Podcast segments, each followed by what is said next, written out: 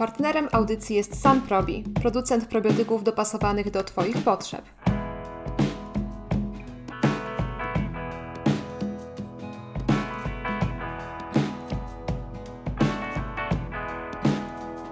Dzień dobry lub dobry wieczór. E, w dzisiejszym odcinku podcastu Stowarzyszenia Spożywo niby nie będziemy rozmawiać z ekspertem, ale jednak nie do końca. E, mówią dziś do Państwa dietetycy Stowarzyszenia Spożywo, ale niestandardowo, nie w tym podcastowym, standardowym składzie, bo jest z nami dietetyk Sylwia Budzińska. Sylwię słyszeliście już w odcinku o ciąży oraz żywieniu niemowląt i tam dokładniej e, też było powiedziane, czym się Sylwia zajmuje. E, dziś będzie będziemy rozmawiać o projekcie, który od początku tego roku prowadziliśmy w Stowarzyszeniu Spożywo, a Sylwia w nim e, pełniła szczególną rolę. Sylwia projekt koordynowała i spinała go w całość. Dlatego też na początek może wyjaśnimy, czym jest w ogóle nasz projekt dla cukrzyków typu pierwszego. Sylwia, czy chciałabyś powiedzieć kilka słów na ten temat? Jasne, oczywiście. Już mówię o co chodzi. Tak naprawdę nasz projekt tegoroczny e, jest to darmowy poradnik dla wszystkich pacjentów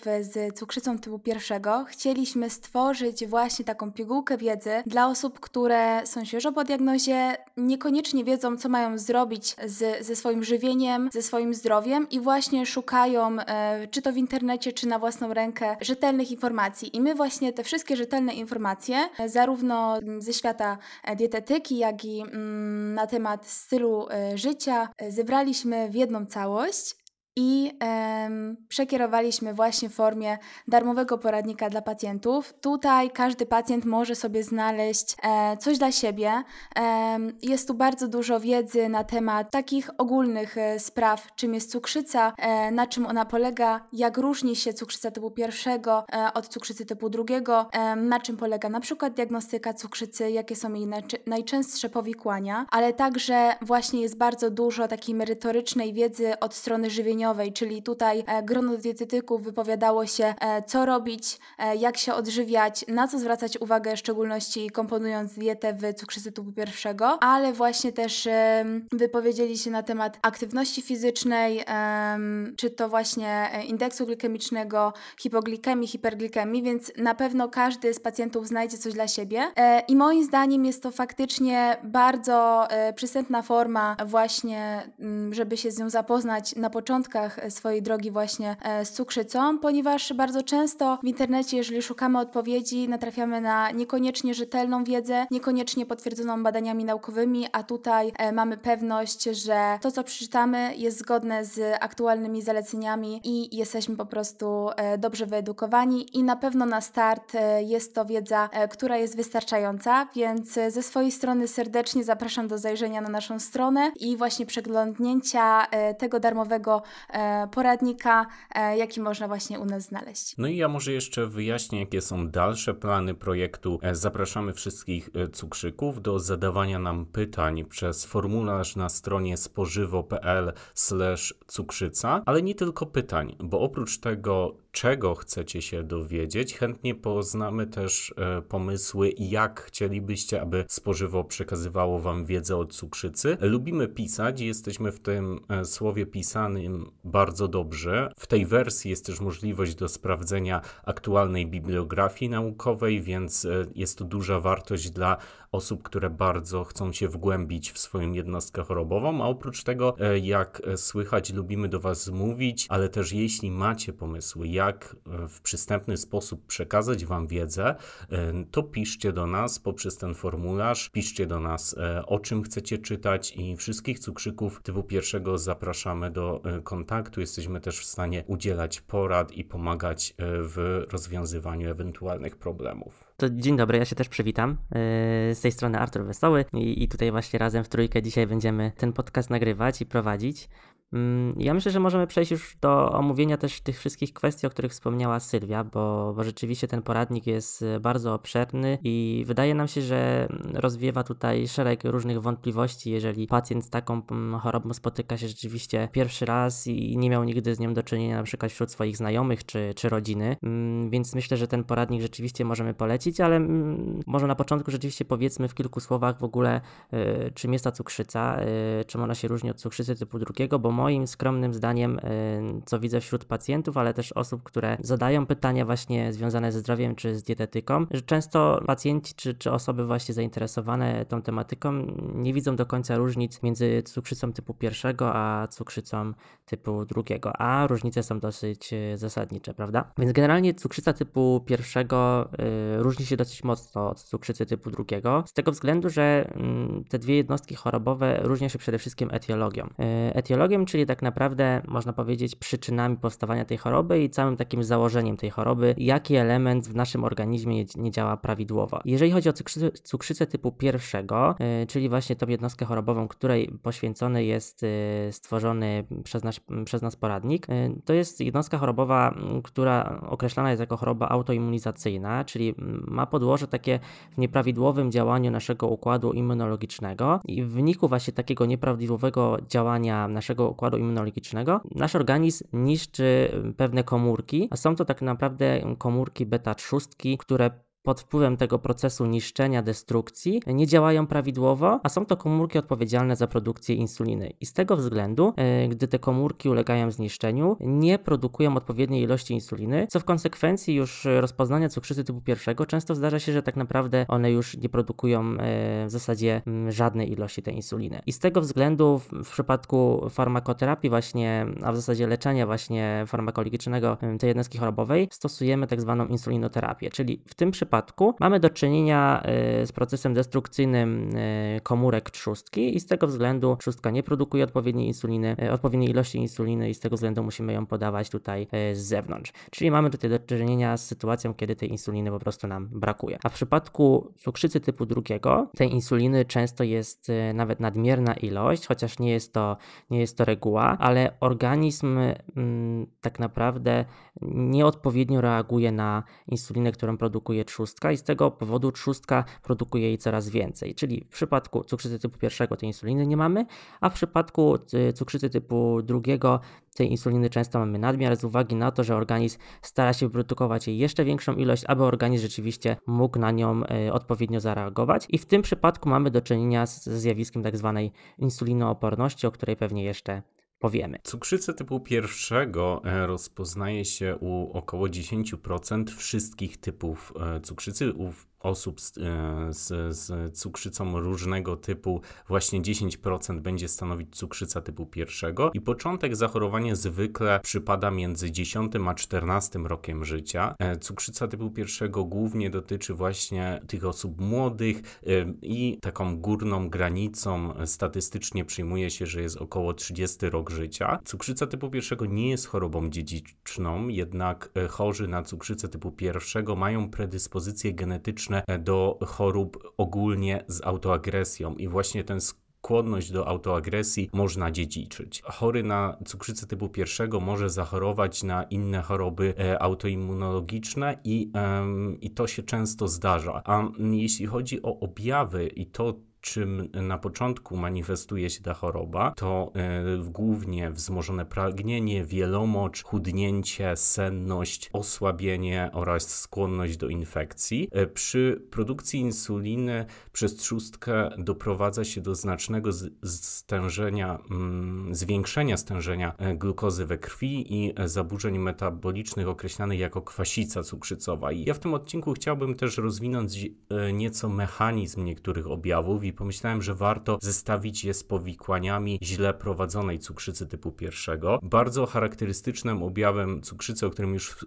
wspomniałem, jest wzmożone pragnienie przy jednocześnie częstym oddawaniu moczu. I w wielkim uproszczeniu można tutaj powiedzieć, że organizm próbuje zmusić nas pragnieniem do rozcieńczenia krwi, w której znajduje się za dużo glukozy i odprowadzić e, ją z organizmu wraz z moczem. E, za to już w przebiegu cukrzycy może rozwinąć się cukrzycowa choroba nerek. Przeważnie będzie do niej prowadzić zła kontrola glikemii przez cukrzyka, ale mogą też predysponować inne czynniki, jak na przykład czynniki genetyczne, czy też nadciśnienie tętnicze. Mm, też takim charakterystycznym objawem będzie retinopatia cukrzycowa, czyli w skrócie pogorszenie się naszego widzenia, mm, które może nam sugerować, że mamy właśnie problemy z glikemią, a z drugiej strony przy źle prowadzonej cukrzycy typu pierwszego mm, może występować właśnie pogorszenie się wzroku, a nawet jego e, docelowa utrata. Podwyższona glikemia powoduje też uszkodzenia neuronów, które składają się na e, powstające w organizmie neuropatie. I taką na przykład neuropatią może być neuropatia ruchowa, która charakteryzuje się zaburzeniami czucia i osłabieniem mięśni. Jest też, jest też możliwe do rozpoznania, możliwa do rozpoznania neuropatia e, autonomiczna, przy której będą występować na przykład e, omdlenia, zaburzenia e, w rytmie serca, zaburzenia motoryki przewodu pokarmowego, przewlekłe biegunki, zaburzenia libido i czynności pęcherza moczowego. I takie objawy przeważnie występują przy źle prowadzonej cukrzycy, ale to mogą być też objawy, które e, pojawiają się na początku, gdy choroba nie jest jeszcze rozpoznana. Też warto tutaj zaznaczyć, że w związku z tymi neuropatiami, mogą występować mm, zaburzenia nastroju, y, zmienny nastrój, czy nawet depresja. Także te wszystkie dolegliwości mogą nam sugerować, że mamy właśnie problem z zaburzeniem glikemii i skłonić lekarza pierwszego kontaktu do wykonania odpowiednich badań. Mhm. Ja bym chciał tylko jeszcze może dodać tak dla uzmysłowienia. Przemek wspominał właśnie o epidemiologii, o, o tej takiej wartości 10%, że jakby ze 100% osób, które mają cukrzycę mm, ogólnie, no to 10% rzeczywiście osób zmaga się z tą cukrzycą typu pierwszego. I na przykład jeżeli chodzi o takie wartości, tak żeby sobie uzmysłowić, że rozpoznawalność i liczba osób, które chorują na cukrzycę typu pierwszego jest bardzo różna w różnych regionach świata i na przykład u nas w Europie mm, Finlandia charakteryzuje się bardzo wysokim wskaźnikiem rozpoznawalności, bo to jest powyżej 60 osób rocznie rozpoznaje się na 100 tysięcy e, mieszkańców. Podobnie w Sardynii też powyżej 40 osób, ale na przykład w krajach azjatyckich jak w Chinach czy, czy w Indiach na przykład, no to, to ten wskaźnik wynosi 1 dziesiątą przypadku na 100 tysięcy osób. Także widzimy tutaj ogromne różnice i naukowcy też są zainteresowani tym tematem od lat, e, jaki to może mieć wpływ tak naprawdę, że jest taka rozbieżność e, na całym świecie. No ciekawe, ja bym się bardzo zastanowił, co może powodować na na przykład wysoki e, wskaźnik wykrywalności e, na Sardynii, skoro mieszkańcy stosują tam raczej dietę e, taką typowo śródziemnomorską. Może to jest właśnie jakaś industrializacja, rozbudowanie tego przemysłu typowego, zachodniego, zmiany, zmiany w stylu życia mieszkańców. No, bardzo ciekawe. Mówiąc o takich trzech filarach e, walki z cukrzycą typu pierwszego, musimy przede wszystkim zwrócić uwagę na to, że po pierwsze będzie to właśnie dietoterapia, czyli to, e, jak będziemy prowadzić naszą dietę, jak się będziemy odżywiać. E, po drugie, właśnie insulinoterapia, a po trzecie, styl życia i aktywność fizyczna. Mm, tutaj z, z naszej perspektywy przypatrzymy się na początku tej pierwszym, temu pierwszemu elementowi, czyli diecie. Powiemy sobie właśnie, jak E, ta dieta powinna wyglądać, bo przede wszystkim odpowiednio dobrana i zbilansowana dieta w cukrzycy typu pierwszego będzie e, jeszcze lepiej nam mm, wpływała na to, aby wspomagać jeszcze bardziej insulinoterapię, ale także mm, z drugiej strony e, tutaj mm, będziemy obserwować zmniejszenie ryzyka rozwoju przewlekłych powikłań choroby, czyli tutaj to, jak zadziałamy tą dietą, jak się będziemy odżywiać, będzie mocno predyktowało do tego, aby w dalszym, w dalszym etapie właśnie nie dopuścić do tego, że jakieś e, dodatkowe przewlekłe choroby e, mogą jeszcze e, wystąpić.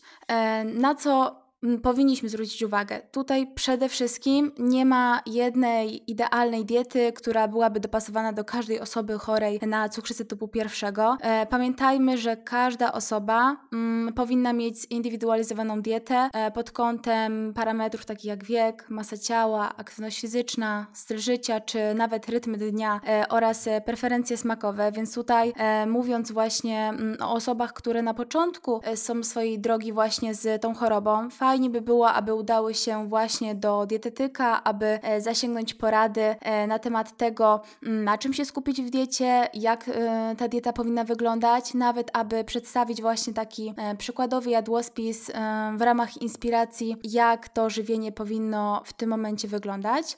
Skoro nie mamy jednej takiej specjalnej diety, no to możemy sobie z drugiej strony powiedzieć o tym, że mamy takie kluczowe zasady, które mamy do dyspozycji, takie aktualne zalecenia, którymi powinniśmy się kierować przy komponowaniu takiej diety. E, takie elementy, które powinny mieć szczególne znaczenie przy takiej diecie, to przede wszystkim dobrze nam znany niski indeks glikemiczny takiej diety, a przede wszystkim także e, mówiąc o niskim indeksie, zwróćmy też uwagę na to, aby niski ładunek glikemiczny był obecny właśnie we wszystkich posiłkach w ciągu dnia, aby właśnie ten niski indeks glikemiczny i ładunek glikemiczny mm, osiągnąć. Tutaj także powinniśmy zwrócić uwagę na to, aby dobrze bilansować każdy posiłek pod względem makroskładników. To będzie też przekładało się na to, e, że ta glikemia poposiłkowa e, nie będzie rosła w zatrważającym tempie, a e, właśnie ten cały ładunek glikemiczny posiłku będzie mm, stanowczo niższy niż jeżeli byśmy błędnie skomponowali nasz posiłek. Co więcej, mm, w cukrzycy typu pierwszego powinniśmy zadbać o to, aby te posiłki były regularnie spożywane, aby przerwy nie były ani za krótkie, ani za długie pomiędzy posiłkami, abyśmy byli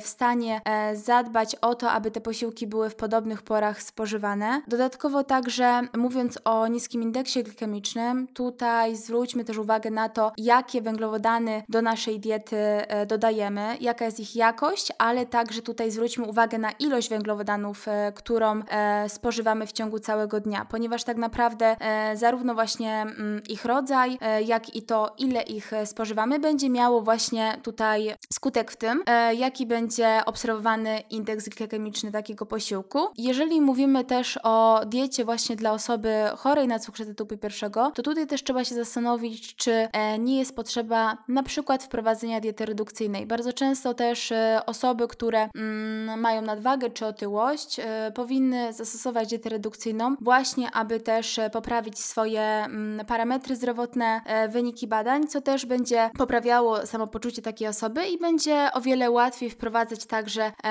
zmianę stylu życia, zmianę stylu właśnie odżywiania, e, co też będzie bardzo pomocne. E, przechodząc właśnie do, do takich szczegółów, przede wszystkim trzeba zwrócić uwagę na to, aby dobrze komponować te nasze posiłki. Czyli tutaj nasza niezawodna zasada e, zdrowego talerza, czyli jak powinien wyglądać każdy z naszych posiłków. E, tutaj w mm, komponowaniu tych posiłków cukrzycy przede wszystkim trzeba zwrócić uwagę, aby nie jeść poszczególnych makroskładników e, samych, czyli na przykład w formie przekąski, aby nie jeść samych owoców, tylko na przykład skomponować je razem z jogurtem, orzechami, zrobić z nich jakąś owsiankę czy jakiś inny posiłek e, z dodatkiem e, właśnie e, pełnoziarnistych produktów zbożowych. Tutaj przede wszystkim jest to ważne, mając na celu niski indeks i ładunek glikemiczny. Mm, przede wszystkim, jeżeli mówimy o węglowodanach, to tak jak już wspomniałam, powinny być to pełnoziarniste produkty zbożowe. Tutaj zastępujmy te produkty oczyszczone z białej mąki, przede wszystkim pełnoziarnistymi właśnie mąkami, makaronami. Wybierajmy gruboziarniste kasze, kaszę, brązowy ryż. Jeżeli chodzi o dzienny udział węglowodanów, to mm, zaleca się, aby był w okolicach 45%, natomiast e, może się ta liczba wahać nawet do 60%, ponieważ na przykład u sportowców wiadomo, że, że ten udział węglowodanów powinien być e, większy. Natomiast e, trzeba pamiętać, aby ograniczyć w swojej diecie mm, te produkty, które mają w swoim składzie e, cukry proste i zamienić je tymi lepszymi, pełnoziarnistymi zamiennikami. tutaj, jeżeli mówimy jeszcze o, o węglowodanach, to zwróćmy też uwagę na e, aspekt e, skrobi opornej. Skrobia oporna jest to taka forma skrobi, która jest nietrawiona i niewchłanialna przez nasz organizm. Ją zaliczamy do m, mm, takiej frakcji nierozpuszczalnej błonnika pokarmowego, e, ponieważ jak sama nazwa wskazuje, skrobia oporna, czyli m, mm, ta skrobia jest oporna na działanie enzymów trawiennych w naszym organizmie. E, gdzie ją możemy znaleźć przede wszystkim e, na przykład w czerstwym pieczywie, takim kilkudniowym, e, na przykład w ugotowanych, a następnie wychłodzonych e, różnego typu kaszach, makaronach, e, ryżu, płatkach itd., itd. I tutaj na przykład te produkty właśnie, które mają w swoim składzie skrobię oporną, będą nam fajnie działać, ponieważ po takich produktach nie musimy, e, nie musimy tutaj poddawać dużej ilości insuliny niż w porównaniu z, tym, z tymi samymi daniami, które by były na przykład niewystudzone. Czyli tutaj faktycznie to wcześniejsze przygotowanie takich posiłków węglowodanowych i później ich właśnie e, osudzenie będzie powodowało na to, że tę insulinę e, po posiłku mm, będziemy mogli podać e, w mniejszej ilości, więc tutaj na to trzeba zwrócić uwagę. Mm, Tak samo, jeżeli mówimy o drugim makroskładniku, jakim jest białko, tutaj jeżeli chodzi o białko, nie ma jakichś większych zaleceń. Tutaj ta wartość białka jest ustalana indywidualnie. Natomiast e, zwróćmy też uwagę na to, że białko jest makroskładnikiem bardzo mocno sycącym, więc tutaj, jeżeli mamy, mamy tutaj na uwadze tą redukcję masy ciała, to może warto właśnie się e, zainteresować tym, aby tego białka w diecie było troszkę więcej. Tak samo e, dobrym pomysłem będzie zamiana właśnie części białka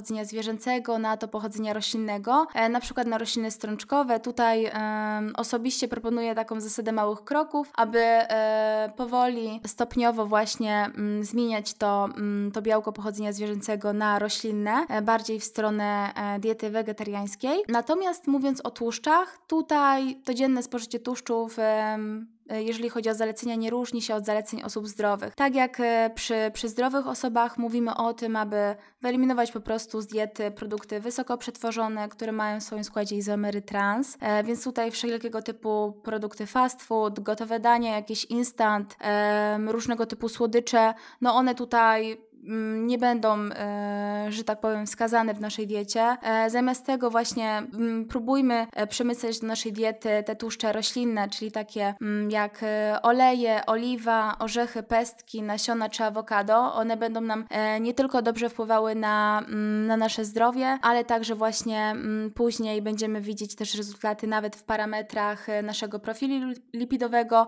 więc tutaj zawsze można działać dwukierunkowo. Ja bym chciał stanąć jako wielkopolanin w obronie pyry, y, czyli ziemniaka, bo, bo o tym y, nie było wspomniane. Człowiek z Poznania musi obronić. Tak jest. Było mówione o skrobie opornej i, i ziemniak jako e, warzywo bulwiaste, również bogate w skrobie, zachowuje się bardzo podobnie jak kasze, ryże i tym podobne, także tutaj skrobia oporna również po ugotowaniu i wychłodzeniu e, nam się utworzy.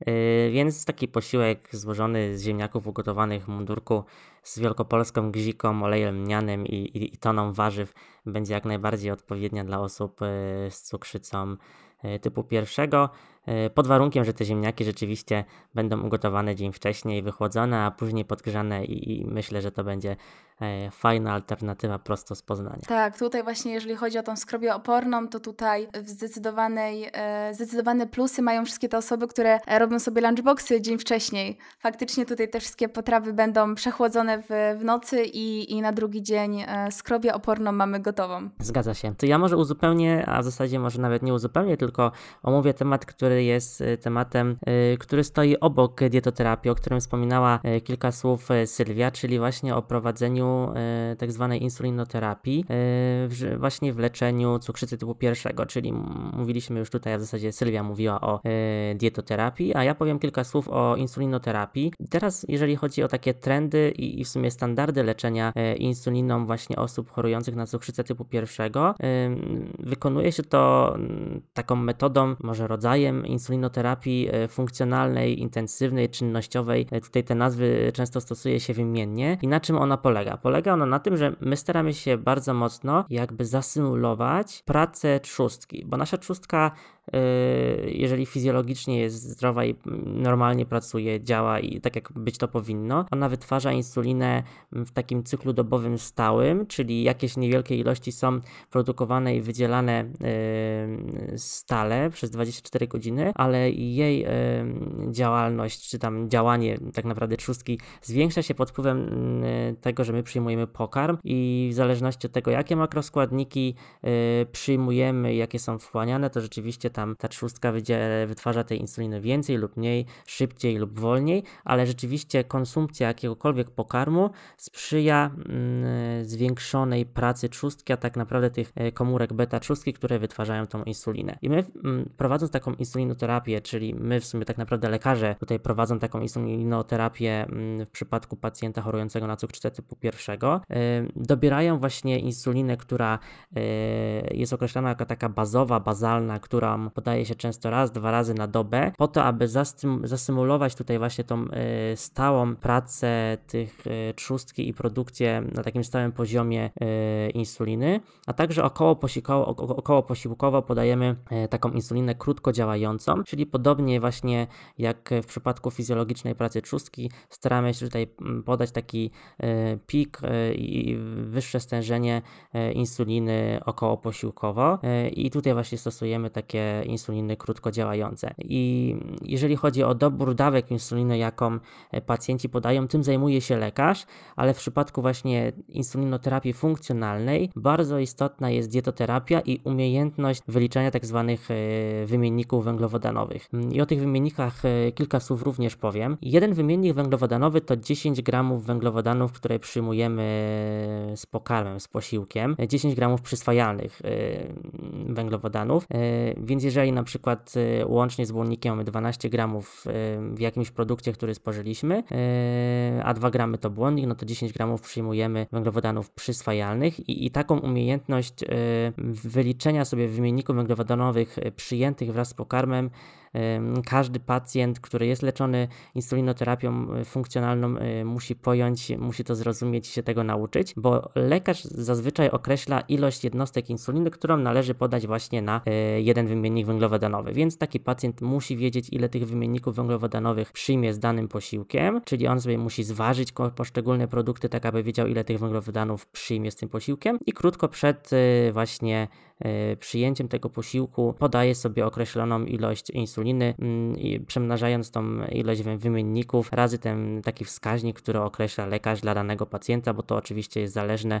od destrukcyjnego procesu, który właśnie nastąpił y, w aspekcie trzustki, czyli od tego, jak ta trzustka jest wydolna i ile tej insuliny rzeczywiście musimy podać. Także wyliczanie wymienników węglowodanowych, czyli, czyli właśnie tej, tej wartości y, musimy się nauczyć, jeżeli chorujemy na cukrzycę typu pierwszego i jesteśmy prowadzeni tą insulinoterapią y, funkcjonalną. W przypadku dzieci, które i też młodzieży, które często są prowadzone taką insulinoterapią, ale właśnie z wykorzystaniem pomp insulinowych, często Mówi się również o tak zwanych wymiennikach e, białkowych czy tłuszczowych, e, a w zasadzie można te wymienniki białkowo-tłuszczowe połączyć razem. E, I tutaj często też zauważono po prostu, że mm, jakby nieprecyzyjne jest wyliczenie tylko i wyłącznie wymienników węglowodanowych, bo często konsumpcja razem z jakimś źródłem węglowodanów, powiedzmy z pieczywem, dużej ilości białka i tłuszczu, sprawia, że ta insulina krótko działająca rzeczywiście zbija ten poziom cukru, tej glukozy po posiłku, krótko po posiłku, mm, ale w związku z tym, że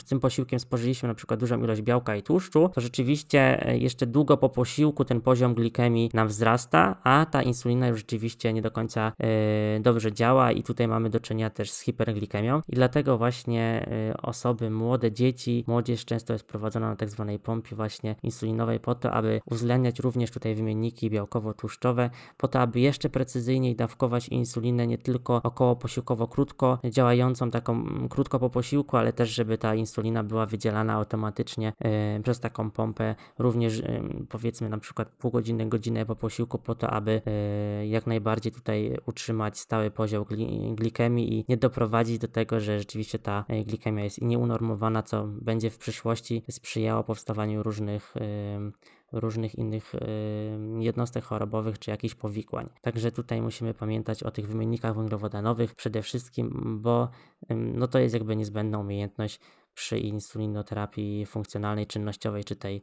e, intensywnej. Ja bym jeszcze dodał e, coś, czego mi zabrakło, bo pomimo wymienionych przeze mnie problemów, e, jakie mogą pojawić się przed rozpoznaniem cukrzycy i też w radach Sylwii nie poruszyliśmy bardzo ważnego zagadnienia. Mm, w przebiegu choroby jest również niezwykle istotne, aby utrzymywać odpowiednią masę ciała i aby to zrobić trzeba właśnie zadbać o glikemię, odpowiednią podażą insuliny insuliny. Powiedziałam na samym początku o wielu nieprzyjemnych powikłaniach, źle zarządzaną cukrzycą i wiąże się to właśnie również z problemem przybierania e, na masie ciała. Cukrzycy typu pierwszego łatwo chudną ze względu na brak insuliny. Mm, brak insuliny uniemożliwia odpowiednie odżywienie komórek, e, przez co właśnie musimy sobie podawać, e, jest, jest to jeden z czynników, dla których musimy sobie mm, podawać tą insulinę zewnętrznie, o czym powiedział Artur.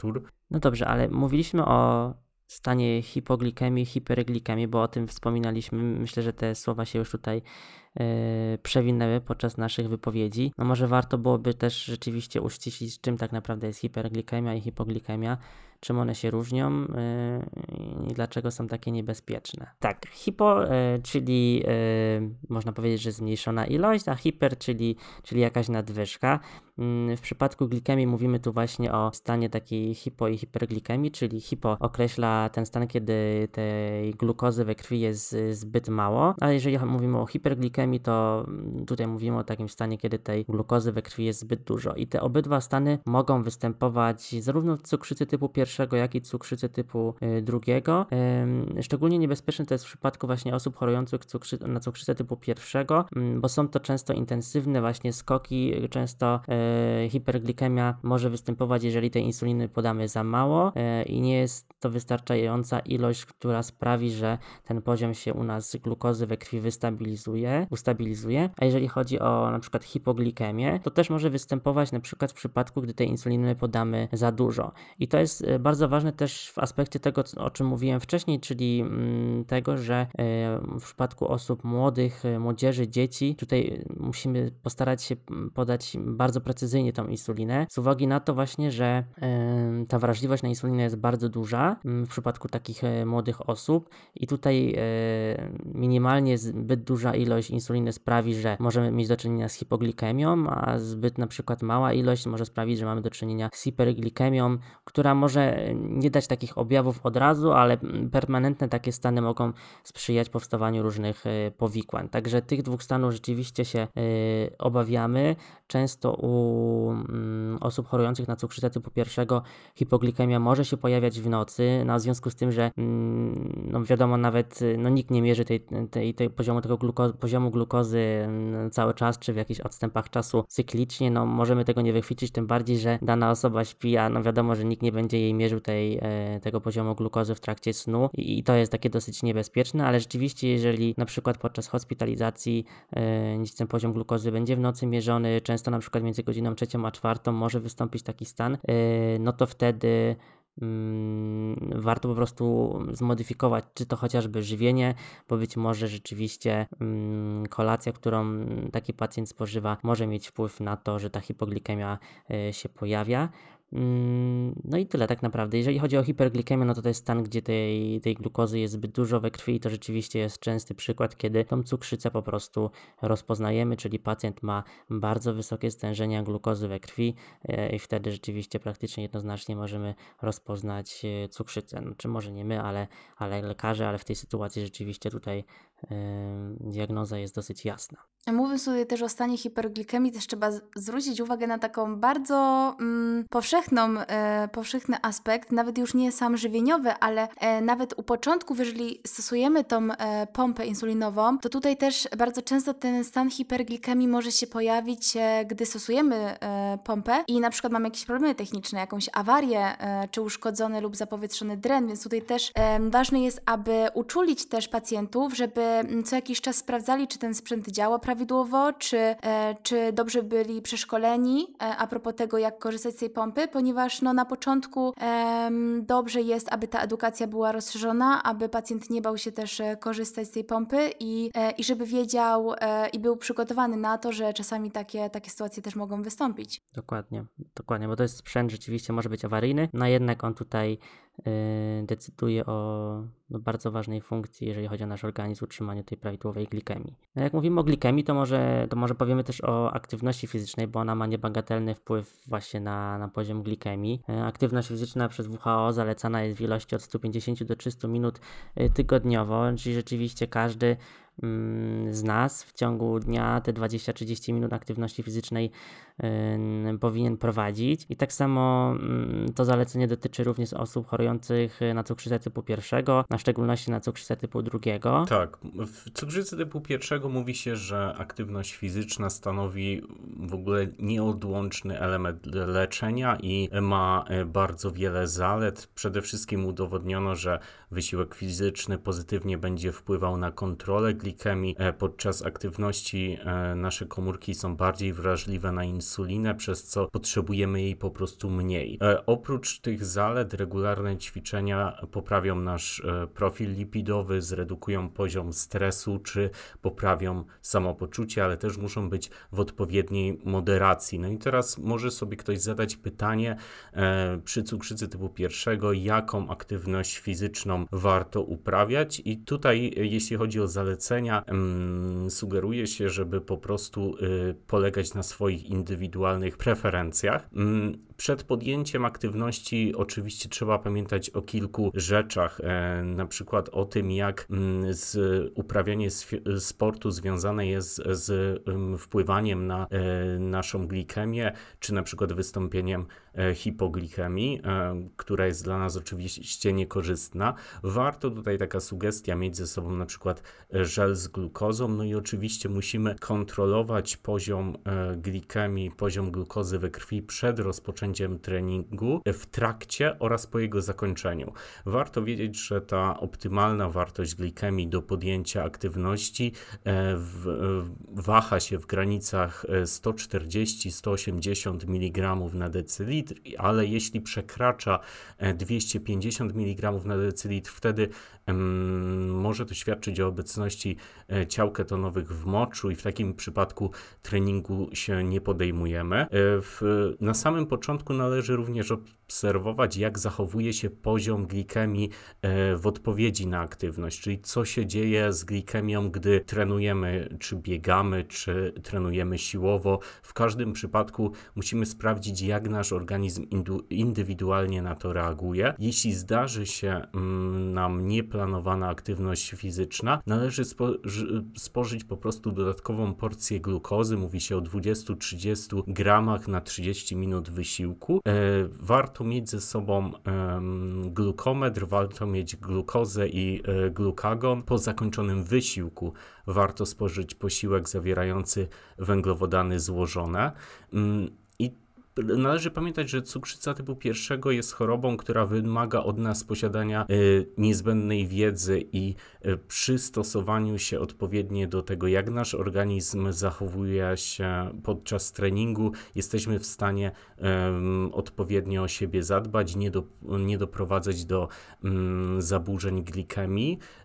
Także na początek odpowiednie monitorowanie i przygotowanie do treningów, a to, czy wie, wybierzemy już E, trening beztlenowy i e, lub tlenowy zależy wyłącznie od naszych preferencji. Warto tutaj mm, pamiętać, że ćwiczenia e, aerobowe, czyli na przykład e, jazda na rowerze, mm, bieganie będzie się wiąże, wiązać ze zmniejszeniem glikemii, natomiast ćwiczenia e, beztlenowe, e, czyli możemy sobie tutaj wyobrazić ćwiczenia na siłowni, będą wiązać się z przejściowym zwiększeniem stężenia glukozy i obie formy ćwiczeń mogą powodować opóźnioną e, hipoglikemię w okresie e, regeneracji. I dokładne zrozumienie e, tego pozwoli nam odpowiednio przygotować się do ćwiczeń, do mm, bezpiecznego uprawiania sportu. W przypadkach ćwiczeń e, tlenowych zmniejszenie dawki insuliny przed wysiłkiem e, może pomóc w zmniejszeniu ryzyka hipoglikemii, podobnie jak zwiększenie spożycia węglowodanów do 60 gram na godzinę danego wysiłku lub nieco więcej. W przypadku ćwiczeń beztlenowych, czyli tych bardziej ciężarowych, obszarowych może być konieczna ostrożna korekta dawki insuliny, chociaż to również może zwiększać ryzyko hipoglikemii nocnej, zwłaszcza jeśli ćwiczenia wykonywane są późno w ciągu dnia. Także na początku lepiej e, monitorować to w ciągu dnia e, czy na początku dnia, zobaczyć jaka jest odpowiedź naszego organizmu. We wszystkich oczywiście przypadkach musimy prowadzić odpowiedni monitoring, zwłaszcza na początku, e, ale nie zapominajmy o tym, nawet gdy jesteśmy już wprawieni i mamy swoje podejście do treningu, należy jednak nadal monitorować stężenia glukozy przed po i w trakcie e, treningu, ze względu na to, żeby e, zobaczyć, jak adaptacja do e, insuliny, do, do treningu wpływa na poziom naszej glikemii. Przy, przy wysiłku, y, przy aktywności fizycznej często pojawia się temat, czy możemy sobie spożyć dodatkowo owoce, czy możemy spożyć coś z wysokim ładunkiem glikemicznym. E, Sylwia, jak sądzisz? Co, co możemy robić? Jak to wygląda? Czy to jest mit, czy to jest e, prawda? kiedy możemy faktycznie włączyć do diety owoce, szczególnie te z wysokim indeksem glikemicznym. Już mówię. E, owoce faktycznie są takim składnikiem naszej diety, e, kiedy mówimy o cukrzycy typu pierwszego, bardzo, bardzo kontrowersyjnym, e, no bo jednak są źródłem fruktozy, e, cukru prostego, więc tutaj one będą wpływały na, na nasz poziom glikemii tak, że po prostu będą szybko, e, w bardzo krótkim e, okresie podnosić nam tą glukozę we krwi. Mm, no ale to też nie jest tak, że kierujemy się zasadą 100% albo nic, bo owoców y, jak najbardziej w diecie y, nie eliminujemy w 100%. E, oczywiście w diecie osób e, chorych na cukrzycę zaleca się ograniczenie spożycia owoców, ponieważ są to produkty bogate w węglowodany łatwo przyswajalne, która zostaje ona właśnie szybko wchłaniana i natychmiast właśnie podnosi gwałtownie to stężenie glukozy we krwi. Natomiast jeżeli właśnie mówimy o owocach, to nie wszystkie powinniśmy e, ograniczać e,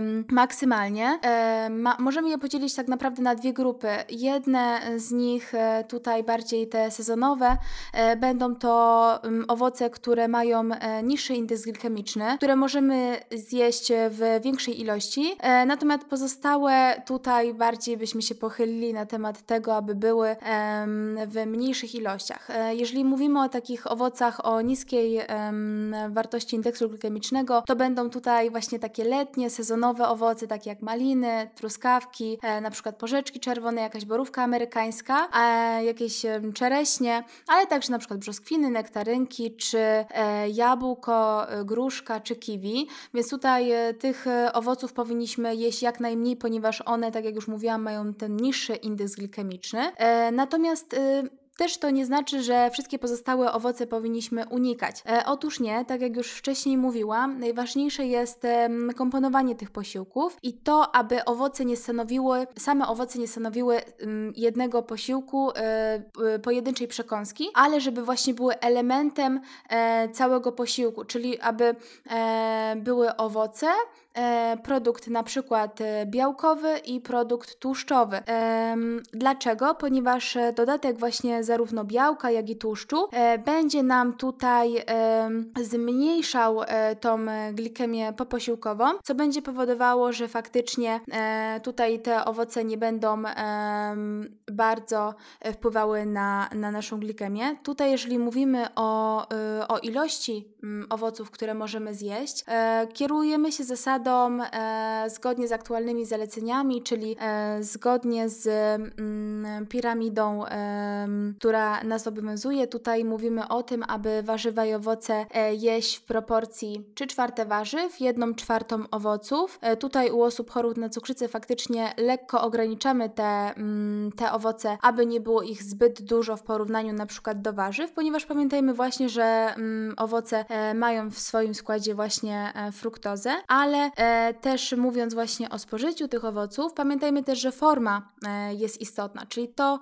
w jakiej formie te owoce są przez nas zjadane, ponieważ tutaj indeks glikemiczny tych produktów naturalnych będzie znacznie niższy niż w produktach przetworzonych, czyli wybierajmy na przykład świeże e, sezonowe owoce niż na przykład e, wyciskany sok czy kupny sok e, ze sklepu. E, tutaj też warto wybierać te owoce o średnim lub niskim stopniu dojrzałości, tak aby właśnie ten indeks glikemiczny tego owoca był jak najmniejszy, ponieważ wiemy, że im bardziej dojrzały owoc, tym będzie e, on e, się charakteryzował wyższym indeksem glikemicznym. E, Tutaj, jeżeli mówimy też o owocach, pamiętajmy, aby zjadać właśnie je w całości, w nie jakimś stopniu rozdrobnienia, ponieważ tutaj im mocniejszy stopień rozdrobnienia, tym będzie mm, większy indeks glikemiczny tego, tego owoca, więc tutaj właśnie wszelkiego typu musy, soki na pewno przegrywają w tym starciu z, z surowymi em, owocami w całości, więc tutaj im mniej przetworzymy ten produkt, tym lepiej będzie e, dla, dla naszej glikemii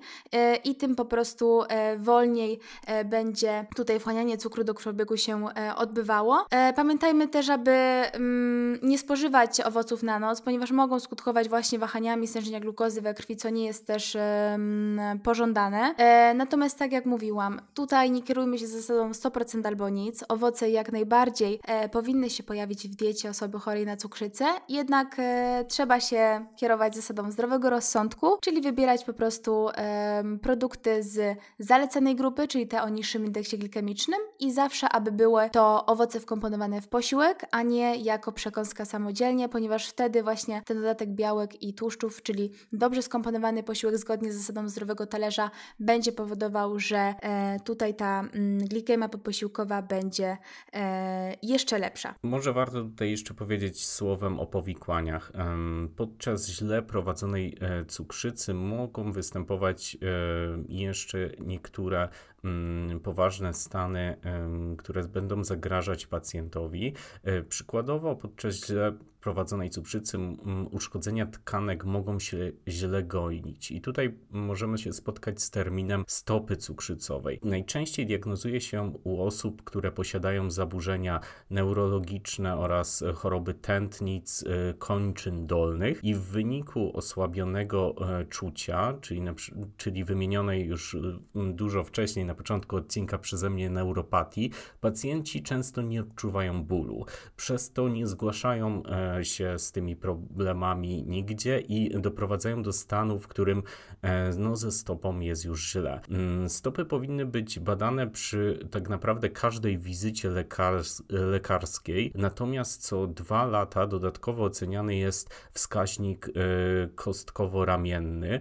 Mm, Chorym, u których występ wystąpiła neuropatia cukrzycowa mm, lub też na przykład niedokrwienie, zaleca się mm, ogólnie oglądanie stóp i regularne ich mycie w temperaturze 37 stopni, sprawdzanie, sprawdzanie dokładne osuszanie oraz e, zmianę skarpetek i też dużo, dużą uwagę przy obcinaniu paznokci u stóp. I e, postępowanie w tej e, jednostce jest bardzo ważne, ponieważ przy złej e, samokontroli i higienie może em, docelowo doprowadzić to do zmian martwiczych, e, martwiczych, które prowadzą do amputacji e, części kończyny. Także jest to bardzo, bardzo nieprzyjemne powikłanie e, u osób, które mają tą, e, te zaburzenia glikemii źle prowadzone i takim e, kolejnym bardzo ważnym e, powikłaniem jest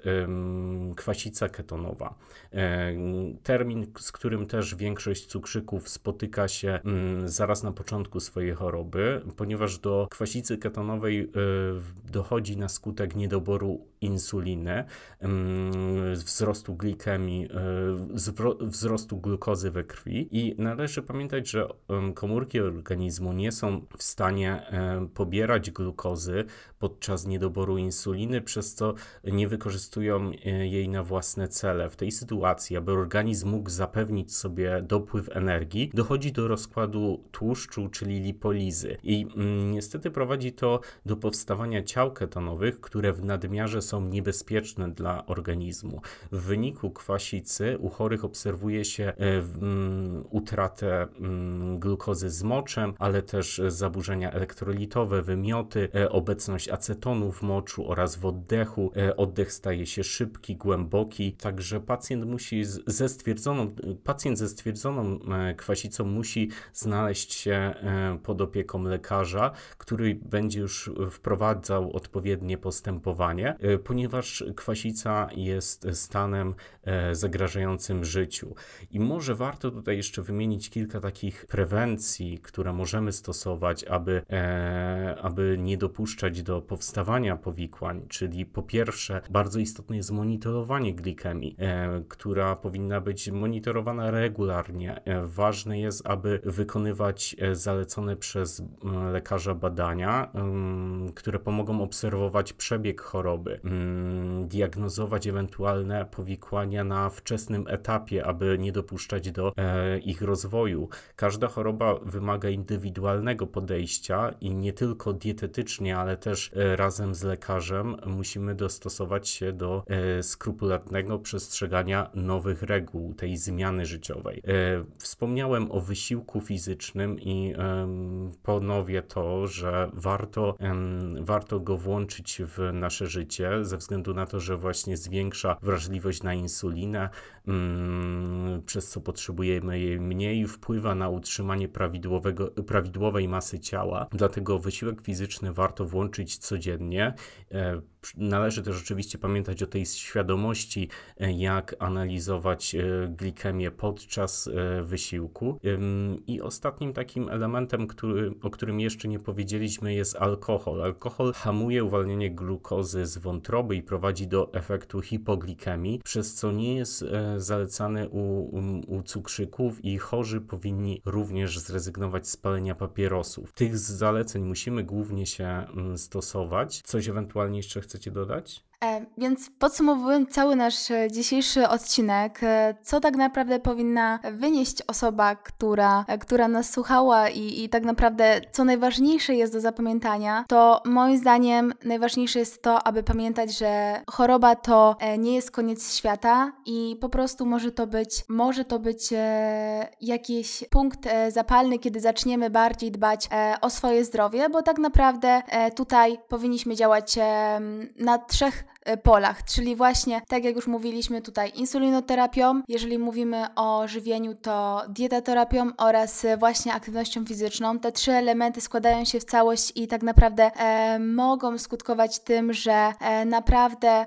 mm, dobrze będziemy się czuli, nasze samopoczucie będzie e, w bardzo dobrej kondycji i nie będziemy tutaj e, narażać się na inne towarzyszące e, choroby właśnie przy obecności cukrzycy typu pierwszego, więc tutaj pamiętajmy tak naprawdę, że najważniejsze, e, jeżeli chodzi o dietę, jest to, aby była to dieta z niskim ładunkiem glikemicznym, abyśmy wiedzieli, jak komponować te e, posiłki, czyli tutaj kierujmy się zasadą zdrowego talerza. Pamiętajmy o tym, że tak naprawdę to, jak skomponujemy nasz posiłek, e, predyktuje na to, jaki później będzie ładunek glikemiczny tego posiłku i jak ta glikemia poposiłkowa będzie wyglądała. Zadajmy też o to, aby dobrze wyedukować się w sprawach właśnie insulinoterapii, aby zapoznać się właśnie z, mm, z tematami e, takimi jak właśnie e, tutaj wymienniki, ale także zwróćmy też uwagę, że dieta to nie wszystko, czyli tutaj e, zacznijmy może uprawiać jakiś sport, e, może niekoniecznie jakiś wyczynowy, ale właśnie rekreacyjny. Spróbujmy właśnie znaleźć swoją ulubioną aktywność fizyczną, ponieważ e, no, aktywność sama w sobie ma bardzo dużo plusów, więc e, tutaj takie trzytorowe działanie będzie miało bardzo duże korzyści e, u wszystkich pacjentów, więc e, bardzo serdecznie zachęcamy do, e, do takiego zadbania o swoje zdrowie, nie tylko właśnie tutaj pacjentów chorych na, cukrzy,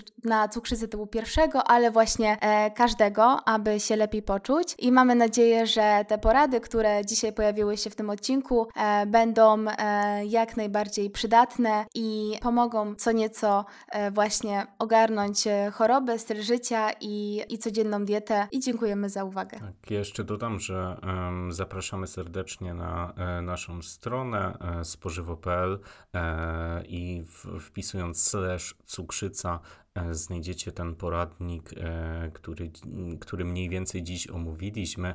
E, Tam jest dużo więcej informacji i chcielibyśmy jeszcze dla Was stworzyć e, więcej materiałów, także zapraszamy do komentowania, do zostawiania wiadomości, z jakimi problemami borykacie się przy cukrzycy typu pierwszego i jakie pytania od dietetyka chcielibyście jeszcze Jakie odpowiedzi od dietetyka chcielibyście jeszcze usłyszeć? Zapraszamy do wypełniania formularza i słyszymy się za tydzień.